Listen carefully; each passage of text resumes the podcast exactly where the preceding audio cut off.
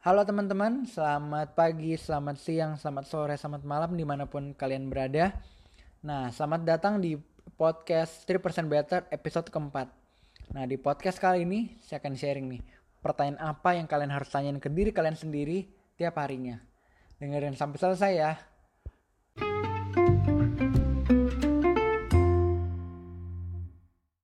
Di awal podcast ini saya akan buka dulu nih dengan sebuah cerita yang unik dan menarik buat teman-teman sekalian. Jadi pada suatu hari ada dua orang sahabat yang sangat dekat. Mereka berdua tumbuh dari kecil, sedang, dan besar bersama terus. Mereka memiliki edukasi yang sama, teman bergaul yang sama, hobi pun mereka sama-sama suka sepak bola, dan pencapaian di sekolah pun mereka juga sama. Hingga saat mereka graduation, hidup mereka berpisah satu sama lain untuk menggapai cita-cita mereka. Nah, singkat cerita, beberapa tahun kemudian, si A dan si B ini berkumpul bersama. Nah, hidup mereka sangatlah berbeda. Di satu sisi, yang si A ini hidupnya sangat sukses banget. Dia udah sangat financial independent.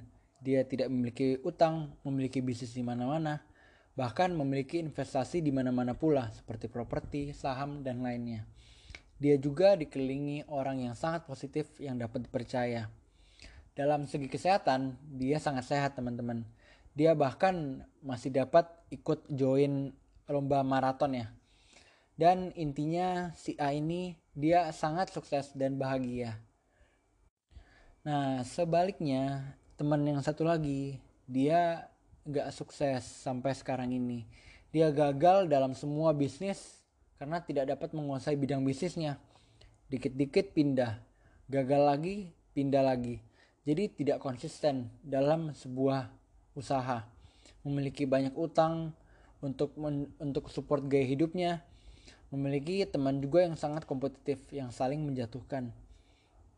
Dalam segi kesehatan, dia juga bisa dibilang sangat gemuk karena suka mengkonsumsi makanan yang gak sehat, dan intinya sangat gak happy. Tapi inilah yang disebut sahabat. Apapun kondisi mereka berdua saat ini, mereka selalu keep in touch tiap hari. Realitanya, mereka selalu berbicara tiap hari karena sebenarnya mereka adalah satu orang yang sama. Yang sukses ini kita ibaratkan seperti ideal version dalam diri kita, sedangkan yang gak sukses kita ibaratkan sebagai worst version dalam hidup kita, yaitu skenario terburuk dalam hidup kita. Tahukah teman-teman sekalian bahwa kita semua punya dua jenis tipe teman ini di dalam diri kita masing-masing, dan inilah yang akhirnya menentukan kita berakhir sukses atau gagal versi cerita di atas. Nah, yang saya ingin sharing di podcast kali ini, gimana kita sangat berpotensi untuk menjadi dua versi yang berbeda dalam diri kita masing-masing.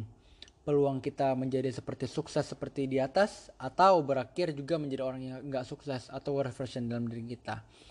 Akhir tujuan yang kita capai tergantung pada keputusan-keputusan kecil tiap harinya, yang sangat aplikatif dan relevan yang saya akan ceritakan di beberapa menit ke depan.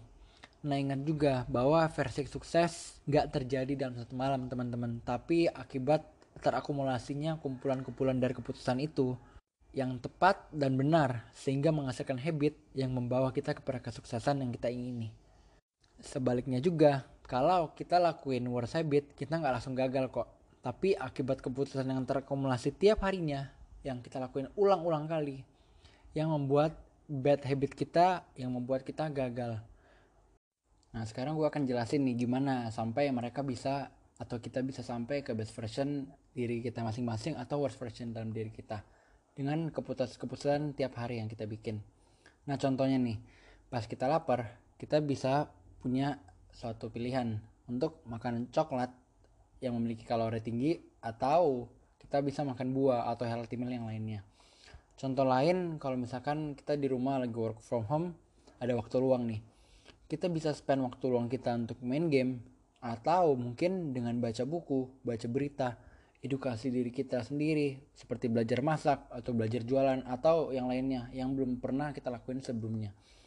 Contoh lagi nih, pas kita bosan malam-malam, kita bisa pilih nonton TV entertain diri kita, nonton drama Korea ataupun nonton YouTube seperti TEDx atau film-film yang berguna yang ada ilmunya.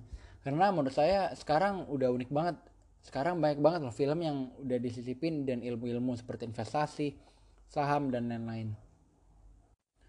Semua keputusan yang kita ambil ini terus terjadi berulang kali sehingga terakumulasi selama beberapa bulan, beberapa tahun. Dan ingat, ada konsekuensi dari semua keputusan yang kita buat.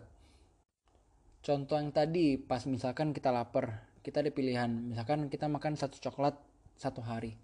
Tahukah ke teman-teman bahwa dalam satu bar coklat mengandung sekitar 200 kalori? Dimana kalau kita makan tiap hari, konsisten dalam setahun, kita kira-kira dapat menambah berat badan kita sekitar 9 kg. Itu hanya dari satu bar coklat aja, belum yang lainnya. Nah, versi lainnya dimana kalau kita pas bosen kita baca buku nih. Satu hari kita baca 10 halaman aja, itu kira-kira habisin waktu 30 menit. Kalian tahu, selama 1 tahun kalian bisa menghabiskan 15 buku loh. Itu investasi 30 menit doang. Gimana kalau kalian lebihin baca bukunya? Contoh lain lagi, misalkan kalian setiap hari rajin olahraga nih, push up 50 kali, sit up 50 kali. Selama setahun, itu kalau terakumulasi, badan kalian pasti ada bedanya sama yang gak lakuin apa-apa. Percaya deh, orang yang scroll sosial media tiap hari sama rajin olahraga tiap hari, yakin pasti kelihatan bedanya. Saya akan berikan perumpamaan yang simple banget tentang gimana keputusan kita dapat membuat langkah kita lebih maju lagi untuk menggapai masa depan kita yang lebih baik atau membuat kita malah mundur. Nah, jadi simpelnya kayak gini. Setiap hari kita diperhadapin dengan 10 keputusan yang kita harus ambil. Kita mau makan apa, dengar apa, lakuin apa, dan lain-lain. Nah, satu keputusan yang baik dapat membuat kita maju satu langkah ke depan, sedangkan satu keputusan yang jelek itu membuat kita satu langkah mundur ke belakang. Nah, kebanyakan kita kebanyakan lakuin 5 hal baik dan 5 hal buruk. Nah, kita maju 5 langkah, kita mundur lagi 5 langkah. Jadi kita sebenarnya nggak kemana-mana. Paling bagus setidaknya simple aja.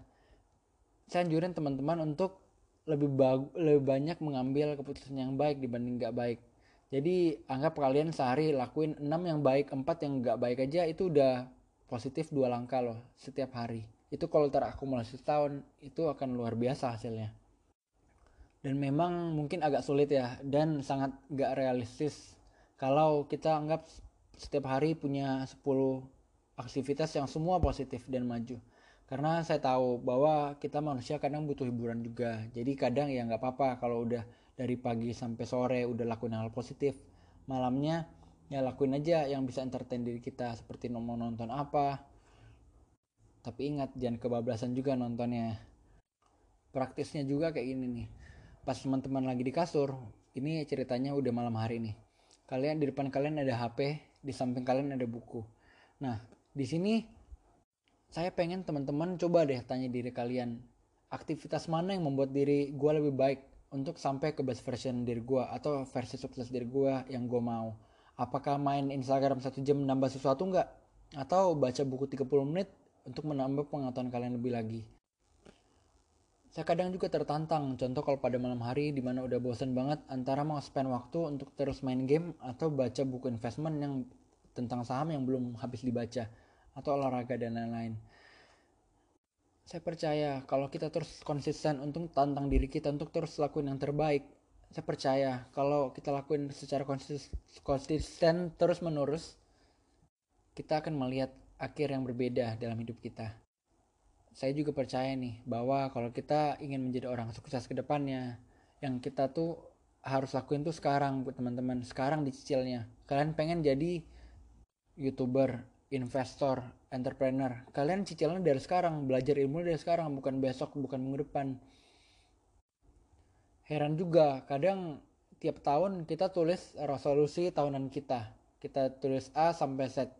Tapi gimana caranya resolusi tahunan kita tercapai kalau goal per hari aja kita nggak ada, dan kita terus tunda-tunda mulu, besok lagi. Banyak banget orang yang pengen jadi kaya, pengen berhasil di karirnya, tapi pas disuruh action untuk improve diri, dia nggak mau. rasa udah tahu segalanya, terus bilang nanti. Mereka nggak sadar, tiap hari waktu terus berjalan. Padahal aset terbaik para millennials adalah waktu. Jadi waktu untuk terus kembangin diri kita, improve tiap hari. Jadi keputusan yang kita ambil sekarang akan membuat kita berakhir antara versi sukses diri kita yang kita mau atau worst version diri dalam diri kita juga, seperti awal cerita tadi. Nah, jadi teman-teman, sekarang tiap kalian lakuin sesuatu, tanya dong diri kalian sendiri, apakah aktivitas ini add value gak dalam diri gue? Apakah aktivitas ini membantu gue gak untuk bisa jadi lebih sukses lagi atau enggak? Kalau enggak, ya mending kurangin aktivitas tersebut. Nah, tanya diri kalian juga, apakah ideal practice yang kalian harus lakuin hari ini? Keputusan ideal apa sih yang berguna untuk menjadi versi diri lu yang lebih baik lagi dibanding kemarinnya? Di sini saya belajar baik banget, ternyata keputusan-keputusan yang kecil aja itu benar-benar bisa berdampak sangat besar banget di akhir hidup kita. Atau sebaliknya, kalau kita terus lakukan yang buruk, ya buruk juga yang terjadi. Nah, saya di sini agak lucu juga. Kadang tuh kita paling takut alamin namanya miskin, takut gak punya teman, takut dan lain-lain. Tapi kita paling suka lakuin ya malas-malasan aja, buang waktu, gak mau investasi waktu kita ke teman untuk kita sharing sama mereka. Yang jadi diri kita tuh secara gak langsung bisa miskin juga ujung-ujungnya. Jadi pilihan di tangan kalian ya. Kalian pilih mana? Best version dalam diri kalian atau worst version seperti cerita di awal yang tadi. Nah, itu aja teman-teman, inti dari podcast episode keempat 3% Better. Teman-teman bisa juga follow Instagram podcast ini di @3%better di Instagram. Thank you telah dengerin dan sampai jumpa di podcast berikutnya.